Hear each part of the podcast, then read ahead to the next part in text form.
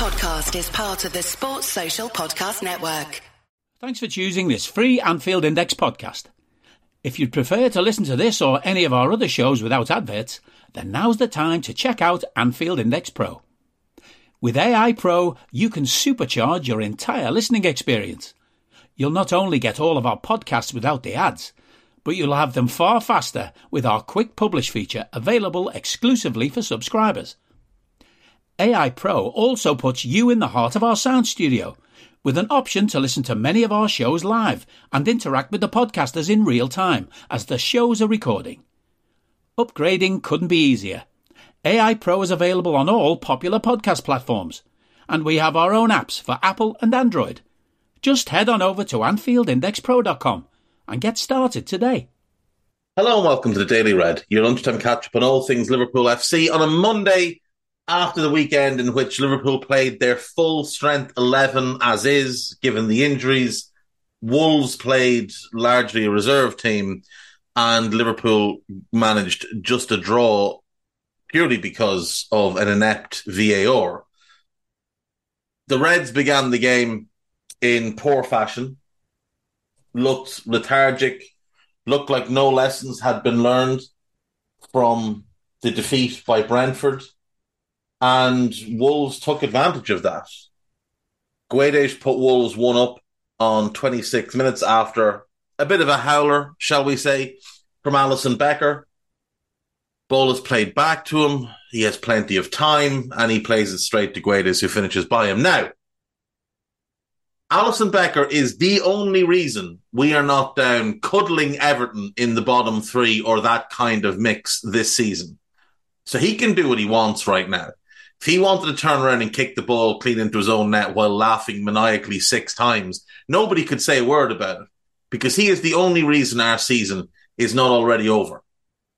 The only reason we're not battling against embarrassment is Alisson Becker. We get we get back into it one one just before half time. It's a gorgeous ball by Trent.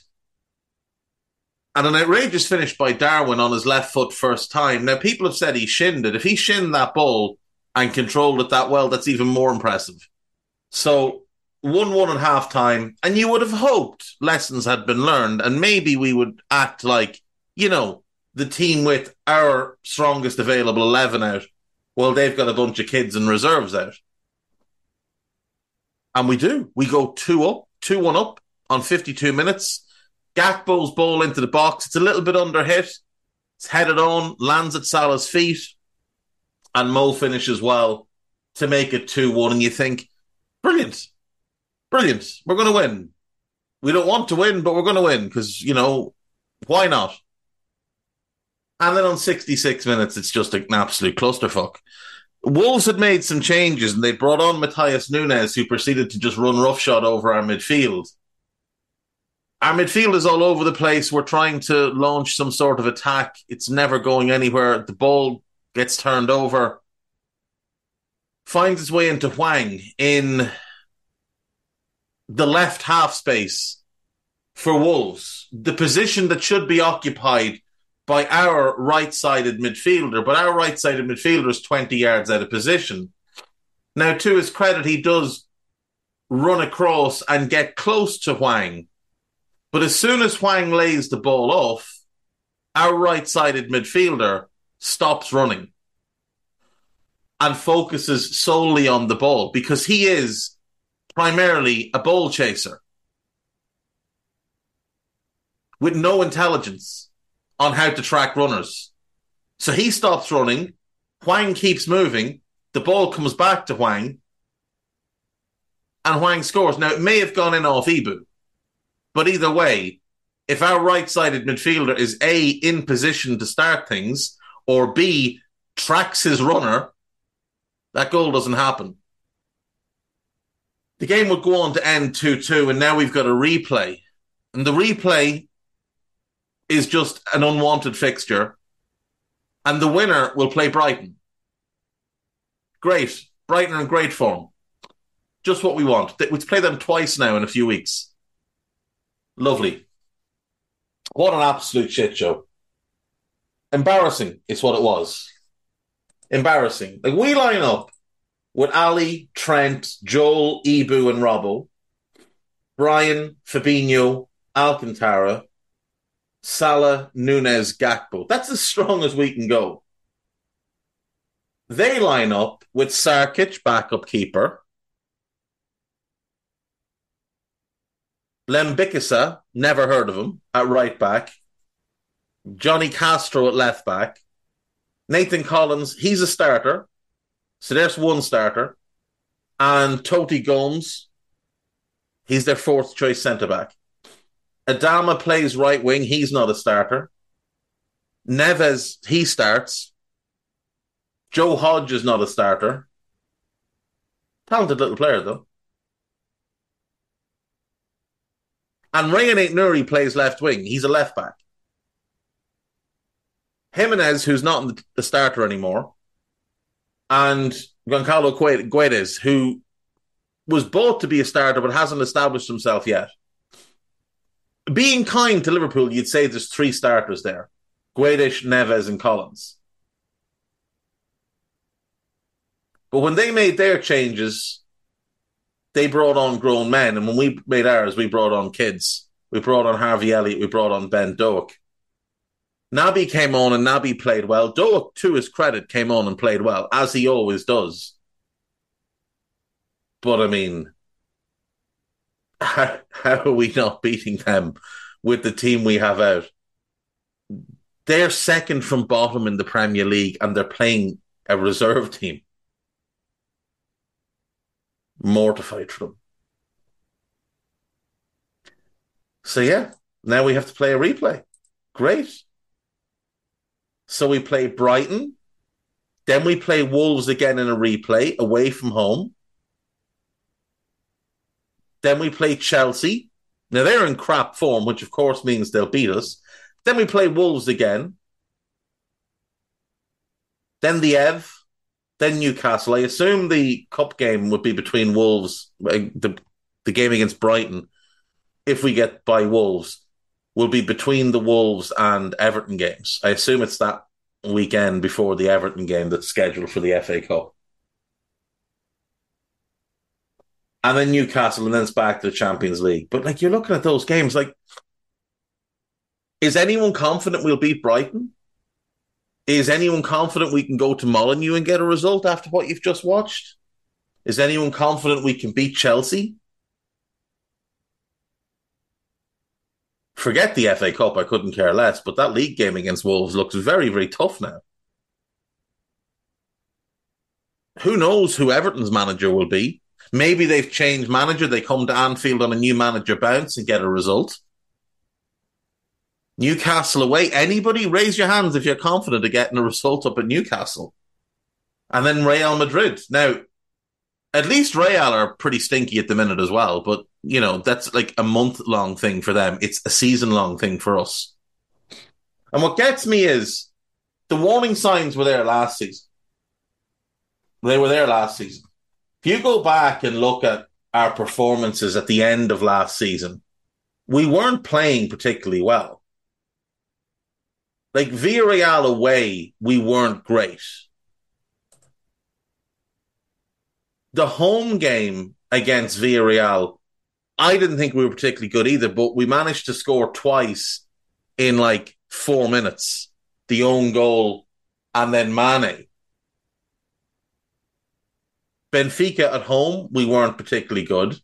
I would say Benfica away was the last time we played well in the Champions League in last season's competition.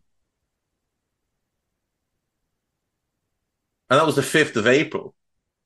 We were poor at home against Inter. We lost 1 0. We did beat them 2 0 away and we played really well in that game, but that was mid February. You look at the EFL Cup, we weren't great in the final, but we managed to win. We were good in the away leg against Arsenal, but poor in the home leg. In the FA Cup, the semi final, we were brilliant. The Forest game was fairly poor. The Norwich game was fairly poor. We weren't great in the final. And in the league, like we weren't good the last day against Wolves. We weren't particularly good against Southampton or Villa or Spurs. We weren't great against Newcastle. We weren't good against Everton in the home game. United was the best game we had in the league in the last couple months, bar City away where we played pretty well. Like it was a bit of a slog the last couple of months of last season. Players were worn down. It had been an epically long season. A lot of players were extra worn down from having to carry a passenger.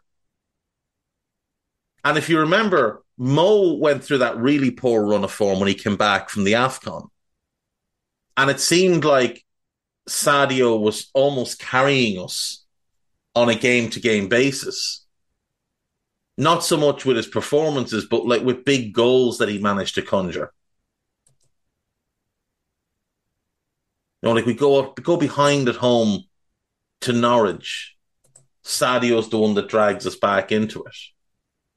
We beat West Ham. It's Sadio who wins the game for us. Diaz was having a big impact as well. And it was kind of those two because Bobby'd fallen off a cliff. Mo wasn't looking anything like what he'd been pre Christmas. Fabinho and Thiago were brilliant. Then Fabinho fell off towards the end of the season because he was exhausted from having to carry the right sided midfielder. Robertson had a poor second half in last season. Virgil was otherworldly. Trent was playing great. Ali was Ali. Thiago was great. Mane and Diaz but half our team was playing fairly poorly. And it was blatantly obvious we needed to address our midfield, and we still haven't done it. And over the weekend, we have an article from David Lynch. I believe it's in the Norwegian Supporters Club fanzine or something like that. I'm not really sure. It's a newsletter or something from the New Norwegian Supporters Club. Or it could be the Swedish one. I think it's Norwegian. Ow. I'm after walloping my elbow off the table, uh, so excuse that. Um, this just distracted me. Uh, anyway, David Lynch's piece. He says uh, Moises Caicedo is not one of Liverpool's top three targets. Well, that's nonsense. But one of the reasons he gives is that Caicedo is a non-homegrown player, except that he's not. And this is a, something that was trotted out by the Echo a couple of weeks beforehand. That Liverpool couldn't sign a non-homegrown player until they got rid of a non-homegrown player, but that's not true because Moises Caicedo doesn't count as a non-homegrown player this season because of his age. Because it's only people born before January 1st, 20, uh, sorry, 2001 who count this season.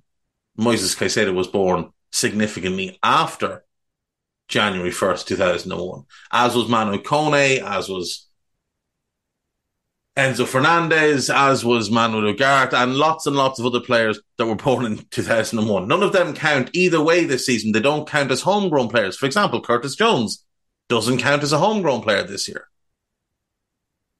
And Moises Caicedo would not count as an, a non homegrown player. And by next season, Naby's gone, Adrian's gone, Arthur is gone, Bobby could well be gone, and maybe one or two others but there's more than enough spots then for Caicedo to take one of them. So the argument that Liverpool can't sign Caicedo because he's not homegrown, there's absolutely no basis to that. That might well be something the club want people to believe, but it's not true. It's not true at all. And I'm not having a go with David Lynch. I think he's a good journalist, but I think he's been fed a story because Liverpool don't want to pay the asking price. They've made their offer. It's below the asking price. And they're now trying to justify their refusal to pay an extra few million for a player who I believe can make an enormous difference to this team. I think you put him in midfield with Thiago on the right, Fabinho as the six, and Caicedo on the left. And I think that midfield elevates this team significantly.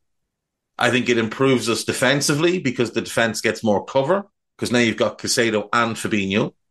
I think it improves us going forward because now Thiago is that attacking midfielder rather than Henderson, who's been awful for nearly three full years, calendar years, and Elliot, who's a child and also not a midfielder. So the argument that the argument doesn't hold anymore. It basically, you can dismiss it. Uh, main Liverpool websites: Liverpool and the FA Cup, a distraction we could do without. Contagious mistakes, Gakpo, and an unwanted replay. Last word on Liverpool two, Wolves two. A ramsh, another ramshackle Liverpool display. Ramshackle is a good word. Brighton are in ridiculous goal scoring form ahead of Liverpool clash.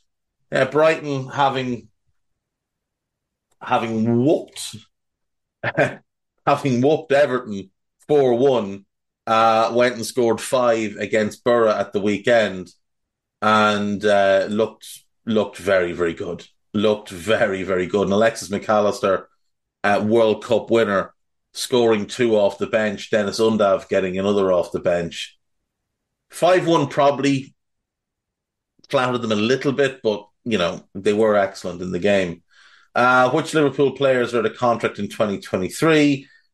Curtis Jones starts and Calvin Ramsay sees red in Liverpool under 21's defeat. Ramsay was sent off for a last man challenge, which is a bit soft, but it is what it is. Maybe they haven't got my email. No Liverpool offer for Brighton's Moises Caicedo. It's from Ben Jacobs, so you know it's a lie. Uh, Liverpool defender back on a good path, close to return from injury. Sepp van den Berg. Uh, Liverpool accept Caicedo, expect Caicedo to join Chelsea. This again is also from that um, that David Lynch piece, and again, I don't know how true it is. I there's certainly been no link other than Ben Jacobs, who again is a complete spoofer and somebody you should just ignore. Um, there's been no mention of Caicedo to Chelsea. It's just an assumption based on Graham Potter. But Brighton are furious with Chelsea for how they've acted in the way they approached Potter without permission from the club, in the way they approached recruitment staff and stole them. Brighton are furious about this. They're also still furious at Newcastle. So when I, when I see stuff like this, I do wonder: is there much reality to it, or again, is this Liverpool leaking things out to dismiss the idea that we might have to spend a bit of money? Liverpool.com. Jurgen Klopp needs Liverpool's best weapon back as new angle on Wolves controversy adds to proof.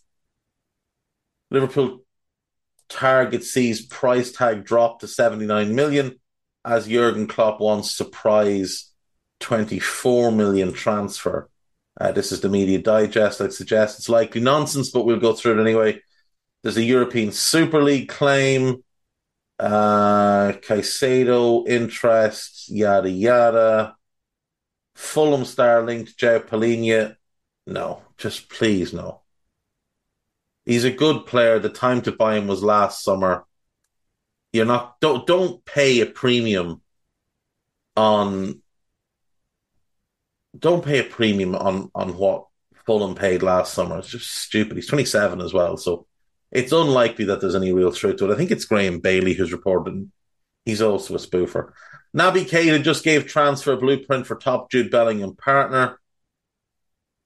And Liverpool should act. Um, I assume this is Matheus Nunes because it's him in the picture.